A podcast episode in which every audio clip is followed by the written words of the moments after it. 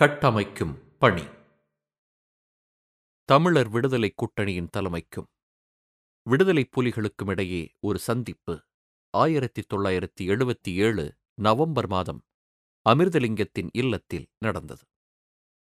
Prabhakaran Uma Maheswaran Nagaraja Parkunaraja Baby Subramaniam ஆகியோர் இதில் கலந்து கொண்டனர். ஜெயவர்த்தனாவின் நேர்மையை பரிசோதிப்பதற்கு வசதியாக தமிழர் விடுதலைக் கூட்டணிக்கு ஒரு சந்தர்ப்பம் தாருங்கள் என்று அமிர்தலிங்கம் கூறினார். புலிகள் அவர் பேசுவதையே அமைதியாக கேட்டபடி அமர்ந்திருந்தனர். வன்முறையை கைவிடுமாறு நான் சொல்லவில்லை. இப்போதைக்கு தனித்துக் கொள்ளுங்கள் என்றார். மற்றவர்கள் யாரும் பேசவில்லை. உமா மகேஸ்வரன் மட்டும் பேசினார். தமிழர் விடுதலைக் கூட்டணியின் ஆயுதப் பிரிவாக விடுதலைப் புலிகள் இயக்கம் செயல்படும் என்றார் அவர். அதை ரகசியமாக வைத்துக் கொண்டால் தனக்குச் சம்மதம் என்று அமிர்தலிங்கம் கூறினார். இந்த சந்திப்பின் போது பிரபாகரன் ஒன்றுமே பேசவில்லை. அமைதியாக இருந்தார். அவருக்கு வேறு திட்டங்கள் இருந்தன.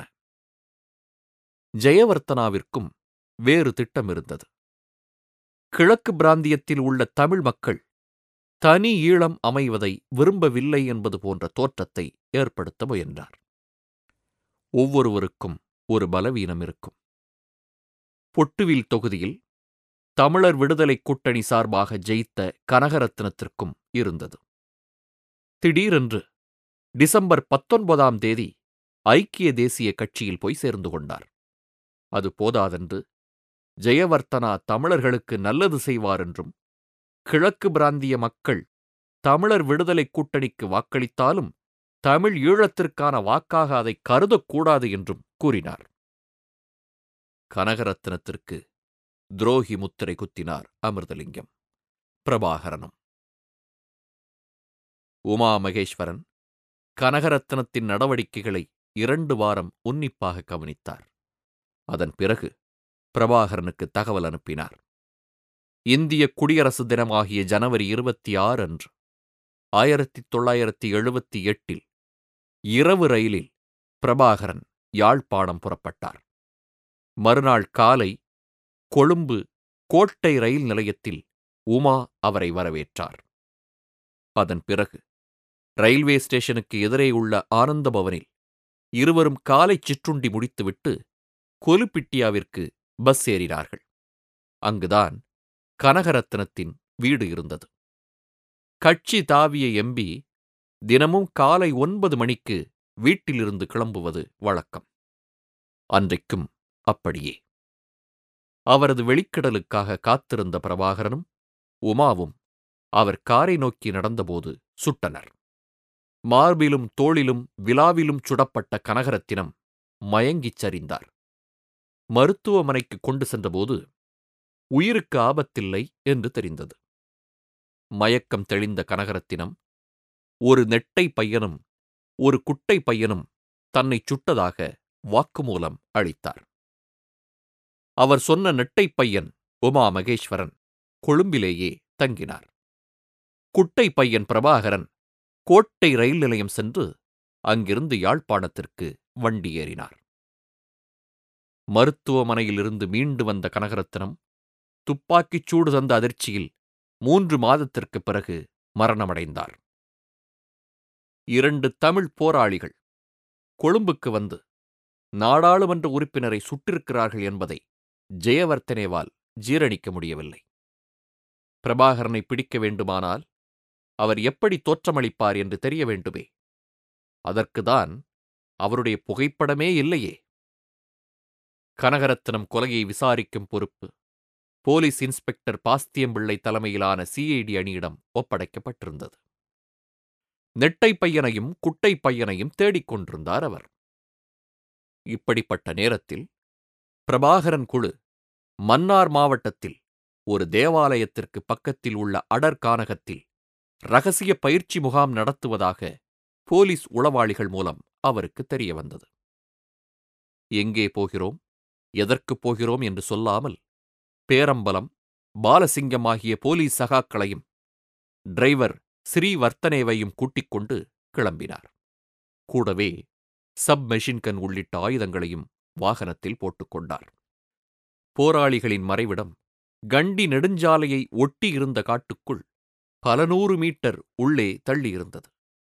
அங்கே உயரமான மரத்தின் மீது அமைந்திருந்த கண்காணிப்புத் தலத்தில் இருந்த உமாவும் நாகராஜாவும் ஏப்ரல் ஏழு ஆயிரத்தி தொள்ளாயிரத்தி எழுபத்தி எட்டு காலை ஆறு மணிக்கு மெதுவாக ஊர்ந்து வந்த ஃபியூஜியாட் ஃபோர் நாட் ஃபோர் காரின் வெளிச்சத்தை கண்டனர். இவர்கள் இருக்கும் இடத்தை நோக்கி வரும் ஒற்றையடி பாதைக்கு அருகில் அது நின்றது. அதிலிருந்து பாஸ்தியம்பிள்ளை கீழே இறங்கினார். இதை பார்த்ததும் உமாவும் நாகராஜாவும் ஒரு கணம் உறைந்து போனார்கள். உடனடியாக கீழே உள்ளவர்களிடம் தகவலைச் சொன்னார்கள். அங்கே பிரபாகரனைத் தவிர விடுதலைப் புலிகளின் மத்திய கமிட்டி உறுப்பினர்கள் எல்லோரும் இருந்தனர். குறிப்பாக செல்லக்கிளி இருந்தார். போலீசுக்கு அடையாளம் தெரியாத இரண்டு பேரை ஒற்றையடி பாதை வழியாக நடந்து போகுமாறு செல்லக்கிளி அனுப்பி வைத்தார். மறுதிசையில் நடந்து வந்த பாஸ்தியம்பிள்ளை அவர்களை நிறுத்தினார். நீங்க தான் மரம் விட்டுறதா பாஸ்தியம்பிள்ளை கேட்டார். இல்லை என்றார்கள். மரம் வெட்டுவதைப் பற்றி வந்த புகார் தொடர்பாக விசாரிக்க வந்திருப்பதாகச் சொன்ன பாஸ்தியம்பிள்ளை அங்கே போட்டிருக்கும் குடிசையை சோதனை போட வேண்டும் என்றார். அந்த இருவரும் அவரை குடிசையை நோக்கி அழைத்து வந்தனர். அங்கே செல்லக்கிளி நின்று கொண்டிருந்தார். பாஸ்தியம்பிள்ளை அடையாளம் கண்டுகொண்டார். ஆனால் தெரிந்தது போல காட்டிக்கொள்ளவில்லை பாஸ்தியம்பிள்ளை கூடாரத்திற்குள் சென்று சோதனை போட்டார். அவர் கையில் சப் மெஷின்கன் இருந்தது. அவர் கூடவே பாலசிங்கம் நின்றார். கைத்துப்பாக்கியோடு இருந்த பேரம்பலம் கூடாரத்தைச் சுற்றி வலம் வந்தார். டிரைவர் ஸ்ரீவர்த்தனே ஒற்றையடி பாதையை மறித்து கொண்டு நின்றார். சோதனை போட்டு முடிந்த பாஸ்தியம்பிள்ளை சரி ஒரு நடை ஸ்டேஷனுக்கு வந்து ஸ்டேட்மெண்ட் எழுதி கொடுத்துருங்க. அது சும்மா ஒரு சம்பிரதாயம். பிறகு நாங்களே திரும்ப கொண்டு வந்து விடுகிறோம் என்றார். அதற்கு தலையாட்டிய செல்லக்கிளி தேநீர் குடித்துவிட்டு போகலாம் என்றார். சஹா ஒருவர் நீட்டிய தேநீர் டம்ளரை வாங்கும்போது பாஸ்தியம்பிள்ளை சப்மெஷின் கன்னை கீழே வைத்தார். அந்த ஒரு நொடி பொழுது விடுதலைப் புலிகள் இயக்கத்தின் வரலாற்று முக்கியத்துவம் வாய்ந்த தருணம். செல்லக்கிளிக்கு அந்த ஒரு நொடி போதுமானதாயிருந்தது. மின்னல் வேகத்தில் பாய்ந்து சப்மெஷின் கண்ணை கைப்பற்றினார். அதைக் கொண்டே பாஸ்தியம்பிள்ளை தலையில் ஓங்கி ஒரு போடு போட்டார். என்ன நடக்கிறது? என்று மற்றவர்கள் யோசிப்பதற்குள் அவரை சுட்டும் தள்ளினார். அதே வேகத்தில் துப்பாக்கியை பாலசிங்கம் பக்கமும் திருப்பினார். அவரும் காலியானார். இதற்குள்ளாக கூடாரத்திற்கு வெளியே உலாவிய பேரம்பலத்தை மற்றவர்கள் கவனித்துக் கொண்டனர். தப்பியோட முயன்ற நிராயுதபாணி டிரைவரையும் பிடித்தனர். எல்லாமே மின்னல் வேகத்தில் நடந்து முடிந்தது. உமாவும் நாகராஜாவும் கீழே இறங்கி வருவதற்குள் போலீஸ்காரர்கள் செத்திருந்தனர். கூடாரத்திற்கு தீ வைத்துவிட்டு பேரம்பலத்தின் உடலை கிணற்றுக்குள் போட்டுவிட்டு மற்றவர்களின் பிரேதத்தை காட்டுக்குள் வீசிவிட்டு பாஸ்தியம்பிள்ளை வந்த அதே காரில் பறந்தார்கள். கிளிநொச்சிக்கு அருகில் ஒரு காட்டுப் பகுதியில் அதை எரித்துவிட்டு ஆளுக்கு ஒரு திசையில் பிரிந்து சென்றனர். இறுதியாக வவுனியாவில் உள்ள பூந்தோட்ட முகாமில் ஒன்று சேர்ந்தார்கள். அங்கே பிரபாகரன் இருந்தார். நடந்த கதையை கேள்விப்பட்ட பிரபாகரன் செல்லக்கிளியை ஆறத் தழுவி தமிழருக்கு பெருமை சேர்த்து விட்டாய் நண்பா என்று உச்சி குளிர்ந்தார். அதுவரை நாட்டுத் துப்பாக்கியை வைத்திருந்தவர்களுக்கு சப்மெஷின் கன்னை கொடுத்துவிட்டுதான் பாஸ்தியம்பிள்ளை செத்தார். அதனால் நவீன ஆயுதங்கள் மீது ஆர்வமுடைய பிரபாகரனுக்கு அந்தச் சம்பவம் கூடுதல் மகிழ்ச்சியை அளித்தது. இதுதான் சரியான தருணம். நம்மை உலகத்திற்கு அடையாளம் காட்டும் நேரம் வந்துவிட்டது. பாலஸ்தீன விடுதலை இயக்கம் போல அயர்லாந்தின் ஐயாரியே போல நாமும் பகிரங்கமாக அறிவிக்க வேண்டும். கொன்றது நாங்கள்தான் என்று பொறுப்பேற்க வேண்டும். இப்படியெல்லாம் மத்திய கமிட்டியில் பேசினார்கள். தமிழ் பேசும் மக்களால் பெரிதும் சிலாகிக்கப்படும் துரையப்பா கொலையும் கனகரத்னம் கொலையும் நாம் தான் செய்தோம் என்று நம்மை அடையாளப்படுத்த வேண்டும் என்று தீர்மானித்தார்கள். ஒருவர் பேனாவை எடுத்து வரிசையாக எழுத ஆரம்பித்தார். ஆம் இதுவரை விடுதலைப் புலிகள் யாரையெல்லாம் கொன்றார்கள் என்பதன் பட்டியல். உமா மகேஸ்வரன் அதை எடுத்துக்கொண்டு கொழும்புக்கு பயணமானார். ஏற்கனவே எழுதி வைத்த காகிதத்தையும் விடுதலைப் புலிகளின் அதிகாரப்பூர்வ லெட்டர் பேடையும் எடுத்துக்கொண்டு கொழும்புவுக்கு வந்த உமா மகேஸ்வரன் தனது தூரத்து உறவுக்கார பெண்ணான ஊர்மிளா தேவியை சந்தித்தார். ஊர்மிளா விவாகரத்து ஆனவர். தமிழ் இளைஞர் பேரவையிலும் மறைந்த மாவீரன் சிவக்குமரனின் தாயார் அன்னலட்சுமி தலைமையிலான தமிழர் விடுதலை கூட்டணியின் மகளிர் பேரவையிலும் துடிப்பாக செயலாற்றி வருபவர். கொழும்பில் ஒரு கண்ணாடிக் கடையில் வேலை செய்த ஊர்மிளாவின் உதவியோடு கடிதத்தை டைப் செய்வது என்ற நோக்கத்தில் உமா வந்திருந்தார். ஆயிரத்தி தொள்ளாயிரத்தி எழுபத்தி எட்டு ஏப்ரல் இருபத்தைந்தாம் தேதி தனக்கு எட்டு பிரதிகள் வேண்டுமென்றும் அதை ரகசியமாக வைக்குமாறும் உமா கூறியிருந்தார். ஊர்மிளா அதே மாதிரி டைப் செய்தார். அந்த கடிதத்தில் கீழ்கண்டவாறு இருந்தது. பாஸ்தியம்பிள்ளை குழுவினர் ஆயிரத்தி தொள்ளாயிரத்தி எழுபத்தி எட்டு ஏப்ரல் ஏழாம் தேதி காலை ஆறு மணிக்கு ஒரு சப்மெஷின் கன் மற்றும் துப்பாக்கி சகிதம் விடுதலை புலிகளை தேடி வந்தனர். புலிகள் அவர்களை அழித்தனர். புலிகள் தரப்பில் மரணமோ காயமோ ஏற்படவில்லை. போலீசார் கொண்டு வந்த காரும் அழிக்கப்பட்டது. வேறு எந்த குழுவோ அமைப்போ தனிநபரோ இந்த கொலைக்கு பொறுப்பேற்க முடியாது. அப்படி உரிமை கோருவோர் மீது கடுமையான நடவடிக்கை எடுக்கப்படும். ஆல்ஃபிரட் துரையப்பா தொடங்கி மொத்தம் பதினோரு பேரை நாங்கள்தான் கொன்றோம் என்று அந்த அறிக்கை கூறியது. அதில் ஏழு போலீஸ்காரர்கள் இரு போலீஸ் உளவாளிகள் அரசியல்வாதிகளாக துரையப்பாவும் கனகரத்னமும் அடக்கம். ஓரிரு இலக்கணப் பிழைகளுடன் ஆங்கிலத்தில் டைப் செய்யப்பட்டிருந்த அந்த அறிக்கையின் பிரதிகள் அதிபருக்கு பிரதமருக்கு எதிர்க்கட்சித் தலைவருக்கு பத்திரிகைகளுக்கு என பல தரப்பினருக்கும் சென்று சேர்ந்தது. அதுவரைக்கும் தமிழ் போராளிகளைப் பற்றிய செய்தி பத்திரிகையில் ஓரமாக மட்டுமே வரும். ஆனால் இந்த அறிவிப்பு தினசரி பேப்பரின் முதல் பக்கத்தில் இடம் பிடித்தது. தலைப்புச் செய்தியானது. வீரகேசரி செய்தித்தாள் அந்த அறிக்கையை முழுமையாக வெளியிட்டது. இதில் ஒரு வேடிக்கை.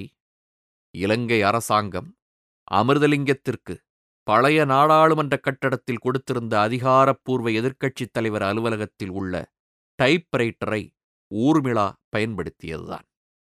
இன்னொரு முக்கியமான விஷயம் தமிழீழ விடுதலைப் போராட்டத்தின் போக்கில் இந்த ஊர்மிளா உண்டாக்கப் போகும் மாறுதல். விடுதலை புலிகளின் பகிரங்க அறிவிப்பு இலங்கையில் அதிர்வலைகளை உண்டாக்கியது. அது போதாதென்று பாஸ்தியம்பிள்ளைக்கு அடுத்த நிலையில் இருந்த இன்ஸ்பெக்டர் பத்மநாதனை தங்கத்துறை குழு அகற்றியது. போலீஸ் நெட்வொர்க் உளவாளிகள் வட்டாரம் வெகுவாக சுருங்கியது.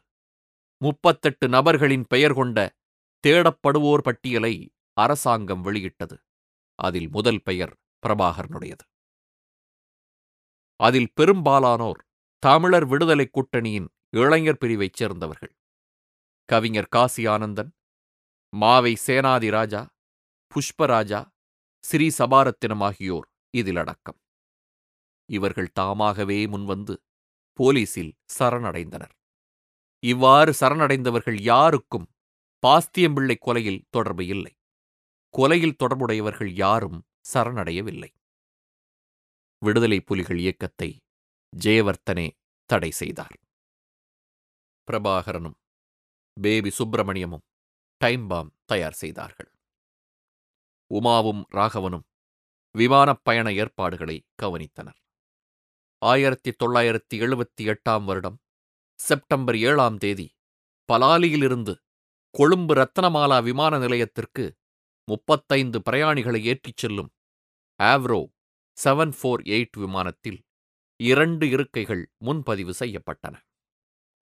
ரத்னமாலாவில் மற்ற பயணிகள் இறங்கியதும் வெடிகுண்டை ஆன் செய்துவிட்டு பேபி சுப்பிரமணியமும் ராகவனும் கடைசியாக இறங்கினார்கள்.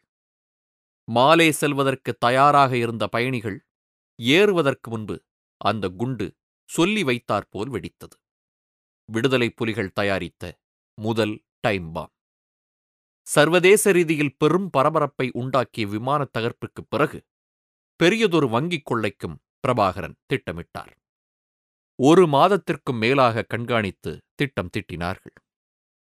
திருநெல்வேலி கிளையில் காசாளராக பணியாற்றிய சபாரத்னம் என்பவரை செல்லக்கிளி நண்பராக்கிக் கொண்டார். அவர் மூலம் பல தகவல்களை தெரிந்து கொள்ள முடிந்தது. வாரம் முழுவதும் சேரும் வசூலை வெள்ளிக்கிழமையன்று யாழ்ப்பாணம் கிளைக்கு கொண்டு சென்று டெபாசிட் செய்வது அங்கே வாடிக்கையாக இருந்தது. வெள்ளிக்கிழமை நண்பகல் சமயத்தில் பணம் பெட்டியில் அழகாக அடுக்கப்பட்டு யாழ்ப்பாணம் செல்வதற்கு தயாராக இருக்கும் என்பதை சபாரத்னம் வாயிலாக செல்லக்கிளி அறிந்து கொண்டார். ஓரிரு தடவை வங்கிக்குச் சென்று நோட்டம் விட்டு வந்தார். பிறகு ஆயிரத்தி தொள்ளாயிரத்தி எழுபத்தி எட்டு டிசம்பர் ஐந்தாம் தேதியை தேர்ந்தெடுத்தார்கள். வங்கி வாசலில் அமர்ந்திருந்த போலீஸ் கான்ஸ்டபிள் கிங்ஸ்லி பரேரா வைத்திருந்த சப்மெஷின் கன்னை பறிப்பது செல்லக்கிளிக்கு சிரமமாக இருக்கவில்லை. அதே துப்பாக்கியால் கான்ஸ்டபிளை சுட்டுத் தள்ளினார்.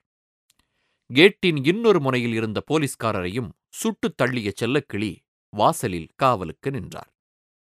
பிரபாகரனும் மற்ற நால்வரும் உள்ளே நுழைந்தனர். ஏற்கனவே பெட்டியில் அடுக்கி வைக்கப்பட்டிருந்த படத்தை சாக்குப்பையில் போட்டு சுருட்டிக் கொண்டு வாசலுக்கு வந்தபோது போலீஸ் ஜீப் வந்து நின்றது.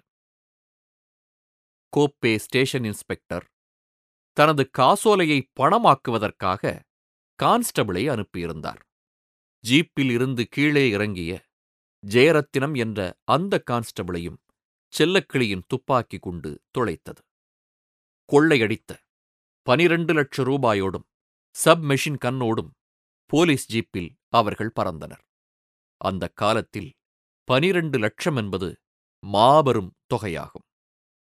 விமான தகர்ப்புக்குப் பிறகு கிட்டு என்கின்ற கிருஷ்ணகுமார் மாத்தையா என்கின்ற மகேந்திர ராஜா ராகவன் முதலியோர் விடுதலைப் புலிகள் இயக்கத்தில் இணைந்தனர். இந்த பெயர்கள் எல்லாம் பிற்காலத்தில் முக்கியத்துவம் பெறப்போகும் பெயர்கள். கிட்டுவும் மாத்தையாவும் பிரபாகரன் படித்த அதே சிதம்பரம் கல்லூரியில் படித்தவர்கள். கிட்டு வல்வெட்டித்துறையைச் சேர்ந்தவர் பிரபாகரனுக்கு உறவும் கூட. மாத்தையா பருத்தித்துறைக்காரர் ராகவன் போலீஸ் சர்வீஸில் சேர முயற்சித்தபோது தமிழர் என்ற ஒரே காரணத்திற்காக நிராகரிக்கப்பட்டதால் புலிகள் அமைப்பில் சேர்ந்தார். அவரும் வல்வெட்டித்துறைதான் அதேபோல வங்கிக் கொள்ளையில் உதவிய காசாளர் சபாரத்தனமும் புலிகள் அமைப்பில் சேர்ந்தார். பின்னர் இவரை தமிழேந்தி என்று அழைக்க ஆரம்பித்தார்கள். புதிதாக சேர்ந்த நபர்களை பூந்தோட்டம் பயிற்சி முகாமுக்கு அழைத்துச் சென்று மும்முரமாக ஆயுதப் பயிற்சி அளிக்கத் தொடங்கியிருந்தார் பிரபாகரன். ஏற்கனவே பாலஸ்தீன விடுதலை இயக்கத்திடம் பயிற்சி எடுத்துவிட்டு வந்திருந்த ஈராஸ் அமைப்பைச் சேர்ந்த அருளரும் சங்கர் ராஜியும் பூந்தோட்டத்திற்கு அடிக்கடி வந்து போனார்கள். அவர்களது தூண்டுதலின் பேரில் நாமும் இரண்டு பேரை அனுப்பலாம் என்று புலிகள் முடிவெடுத்தனர். உமா மகேஸ்வரனையும் விஜயேந்திராவையும் ஆளுக்கு ஒரு லட்சம் ரூபாய் செலவில் பிரபாகரன் அனுப்பினார். மூன்று மாதம் கழித்து திரும்பி வந்த இருவரும் பயிற்சியில் தங்களுக்கு திருப்தி ஏற்படவில்லை என்று பிரபாகரனிடம் முறையிட்டனர். சண்டை நடக்கும் பகுதிக்கு தங்களை அனுமதிக்கவில்லை என்றும் ஆயுதங்களை கையாள விடவில்லை என்றும் பெரும்பாலான நேரம் முகாமில் தூங்கியதாகவும் கூறினார்கள். எராஸ் தன்னை ஏமாற்றிவிட்டதாக கருதிய பிரபாகரன் தான் கொடுத்த பணத்தை உடனடியாக திருப்பித் தருமாறு அழுத்தம் கொடுத்தார். அந்த பணத்தை அவர்கள் ஏற்கனவே செலவழித்திருந்தனர். அதனால் பூந்தோட்டத்திற்கு வருவதையே நிறுத்திக் கொண்டனர். பிரபாகரன் அமிர்தலிங்கத்திடம் பிரச்சனையை எடுத்துச் சென்று முறையிட்டார். இரு தரப்பினரும் சொல்வதை பொறுமையாக கேட்ட அமிர்தலிங்கம் ஒரு சமரசத்தை ஏற்படுத்தினார். அதன்படி சங்கர் ராஜி இங்கிலாந்திலிருந்து இருநூற்றி எண்பத்தைந்து ஸ்டெர்லிங் பவுண்ட் தொகையை அமிர்தலிங்கத்தின் சகாவான சிவசிதம்பரத்தின் வங்கிக் கணக்கில் சேர்ப்பதற்கு ஆவன செய்தார். பிறகு அந்த பணம் சிவசிதம்பரத்திடமிருந்து பிரபாகரனுக்குச் சென்றது. இதற்கிடையில் காவல்துறையினரின் தேடுதல் வேட்டை விடுதலைப் புலிகளின் நடமாட்டத்தை முடக்கிவிட்டது. அவர்களால் சுதந்திரமாக செயல்பட முடியவில்லை. பயங்கரவாத தடுப்புச் சட்டத்தைத் தொடர்ந்து வடக்குப் பகுதியில் பல இளைஞர்கள் இரவோடு இரவாக இன்ஸ்பெக்டர் கருணரத்ன இன்ஸ்பெக்டர் பதிரன ஆகியோரால் கொல்லப்பட்டனர். தமிழ் பிரதேசம் அச்சபூமியானது. பயங்கரவாதியாக கணிக்கப்பட்ட தமிழ் இளைஞர்கள் அரச பயங்கரவாதிகளால் அள்ளிக்கொண்டு செல்லப்பட்டனர். பாதுகாப்பாக வாழ முடியாத சூழல் உருவானது. எனவே ஆயுதம் தாங்கிய போராளிகள் இந்தியாவுக்குச் செல்வதென்று தீர்மானித்து கடல் கடந்தனர். ஆயிரத்தி தொள்ளாயிரத்தி எழுபத்தி ஒன்பதாம் வருடம். புலிகள் அமைப்பில் பிரபாகரன் ஊர்மிளா ராகவன் ஐயர் சுந்தரம் போன்றோர் தமிழக கரையை அடைவதற்கு முன்பாகவே தப்பிச் சென்றிருந்த உமா மகேஸ்வரனும் நாகராஜாவும் சென்னை தண்டையார்பேட்டையில் வீடு பிடித்திருந்தனர். அங்கே அனைவரும் ஒன்று கூடி தங்கினார்கள். பிரபாகரனுக்கு ஒரு சர்ச்சைக்குரிய செய்தி வந்து சேர்ந்தது. சென்னையில் தங்கியிருந்த சமயம் உமாவுக்கும் ஊர்மிளாவுக்கும் காதல். காதல் மட்டுமல்ல அதற்கும் மேலே. சொன்னவர்கள் சகாக்கள் என்பதால் நம்பாமல் இருக்க முடியவில்லை. ஆனால் உமாவும் சகா என்பதில்தான் குழப்பம். உமாவை உள்ளே கொண்டு வந்தவர் பிரபாகரன். அவரை மத்திய கமிட்டியில் சேர்த்ததும் சேர்மனாக்கியதும் பழைய உறுப்பினர்கள் சிலருக்கு பிடிக்கவில்லை. இருந்தாலும் பிரபாகரன் பேச்சுக்கு மறுப்பு சொல்லாமல் ஏற்றுக்கொண்டனர். ஊர்மிளாவை உள்ளே கொண்டு வந்தவர் உமா. இயக்கத்தில் சேர்வதற்கு முன்பாகவே இருவருக்கும் நெருக்கமிருந்திருக்கிறது காதலும் உடலுறவும் கூடாது என்னும் இயக்கத்தின் கொள்கையை உமா மீறிவிட்டார் என்று பிரபாகரன் கத்தினார். தலைவனே தவறு செய்தால் மற்றவர்கள் எப்படி சரியாக இருப்பார்கள்? பிரபாகரன் உமாவை இயக்கத்தை விட்டு நீக்கினார். முதன் முதலாக ஆயிரத்தி தொள்ளாயிரத்தி எண்பத்தி நான்காம் ஆண்டு அளித்த பேட்டியில் ஒரு புரட்சிக் குழுவின் தலைவன் அதன் ஒழுக்க நெறிகளில் முழுமையான நம்பிக்கையும் அர்ப்பணிப்பும் உள்ளவனாக இருக்க வேண்டும். தலைவனே விதிகளை மீறினால் இயக்கத்திற்குள் குழப்பம் ஏற்பட்டு இயக்கமே அழிந்துவிடும் என்று தெரிவித்தார். உமா மகேஸ்வரன் ராஜினாமா செய்ய மறுத்தார். தவிர கொஞ்ச காலம் முன்புதான் மூன்றாம் உலக நாடுகளில் போராளி பிரதிநிதிகளிடம் உமாவை புலிகளின் தலைவராக அறிமுகம் செய்து வைத்திருந்த லண்டன் பிரதிநிதிகள் இந்த முரண்பாட்டை எதிர்பார்க்கவில்லை. இப்போது போய் எங்கள் தலைவர் உடலுறவு கொண்டதால் இயக்கத்தை விட்டு நீக்கிவிட்டோம் என்று சொல்வது அவர்களுக்கு சங்கடமாகப்பட்டது. இதெல்லாம் ஒரு பெரிய விஷயமா? என்று லண்டன் பிரதிநிதிகள் கிருஷ்ணனும் ராமச்சந்திரனும் சென்னை வந்து பிரபாகரனிடம் பேசினார்கள். ஆமாம் என்றார் பிரபாகரன். விடுதலைப் புலிகள் அமைப்பின் முதல் பெண் உறுப்பினர் ஊர்மிளாதேவி. அவரோடு இயக்கத்தின் தலைவர் படுக்கையை பகிர்ந்தார் என்று தெரிந்தால் யார்தான் தமது சகோதரியையும் மகளையும் அனுப்புவார்கள் என்று அவர் திருப்பிக் கேட்டபோது பதில் சொல்ல முடியாமல் மறுபடியும் லண்டனுக்கு விமானம் பிடித்தனர். மத்திய கமிட்டி சொல்வதை கேட்காமல் நான் தான் இயக்கத்தின் தலைவன் என்று உமா உரிமை கோரினார். இதற்கிடையில் உமாவின் விசுவாசியான சுந்தரம் இயக்கத்தின் பிடியிலிருந்த ஆயுதங்களை தனியாக ஒதுக்க ஆரம்பித்தார். இதை அறிந்த பிரபாகரன் துரிதமாக செயல்பட்டு மீதமிருந்த ஆயுதங்களை கைப்பற்றினார். உமாவுக்கும் பிரபாகரனுக்கும் இடையில் மீண்டும் நட்பை புதுப்பிக்கும் முயற்சியில் சென்னை வந்து சேர்ந்தார் ஆண்டன் பாலசிங்கம். வேட்டி கட்டிய பேபி சுப்பிரமணியமும் பேண்ட் சட்டை போட்ட பிரபாகரனும் நன்கு இருட்டிய பிறகு பாலசிங்கம் தம்பதிகள் தங்கியிருந்த விடுதி அறைக்கு வந்தனர். மிகச் சாதாரணமாக காட்சியளிக்கும் அந்த இரு போராளிகளையும் கண்டு அடேல் திகைத்துப் போனார். பிரபாகரன் இன்செய்யாத தன்னுடைய சட்டைக்குள்ளே இடுப்பில் செருகி வைத்திருந்த துப்பாக்கியை அடேல் கவனிக்க தவறவில்லை. தமது முதல் சந்திப்பு நள்ளிரவு முதல் விடியும் வரை நீண்டதாக அவர் தனது புத்தகத்தில் குறிப்பிட்டுள்ளார். ஆண்டன் பாலசிங்கத்தின் அரசியல் எழுத்துக்களையும் சேக்குவேரா மாவோ மாசே துங் ஆகியோரின் கெரில்ல போர் முறை பற்றிய அவரது மொழிபெயர்ப்புகளையும் பிரபாகரன் ஏற்கனவே படித்திருந்தார். ஆனாலும் பாலாவின் போராட்ட உறுதிப்பாடு பற்றி பிரபாகரன் நம்பிக்கை வைப்பதற்கு இவை போதுமானதாக இருக்கவில்லை. பாலாவின் தனிப்பட்ட வரலாறு பற்றியும் தமிழ் ஆயுதப் போராட்டம் குறித்த அவரது பார்வை பற்றியும் பிரபாகரன் துருவித் துருவி விசாரித்தார். இரண்டு பேருமே ஒருவரை ஒருவர் எடை போட்டு மதிப்பிட முயற்சித்தனர். எடுத்த எடுப்பிலேயே ஒருவரை ஒருவருக்கு பிடித்திருந்தாலும் அவர்களிடையே ஓர் ஆழமான புரிந்துணர்வின் அடிப்படையில் தனித்துவமான நட்பை வளர்த்தெடுக்க பல ஆண்டுகள் பிடித்தன. பாலசிங்கம் தம்பதிகள் தங்கியிருந்த விடுதி அசௌகரியம் நிறைந்த ஒன்றாக. தண்ணீர் ஒழுகிக் கொண்டிருக்கும் குழாய் உடையதாக இருந்ததைக் கண்ட பிரபாகரன் அவர்களை வேறொரு விடுதியில் தங்குவதற்கு ஏற்பாடு செய்தார். அங்கே பாலசிங்கமும் பிரபாகரனும் அடிக்கடி சந்தித்துக் கொண்டனர்.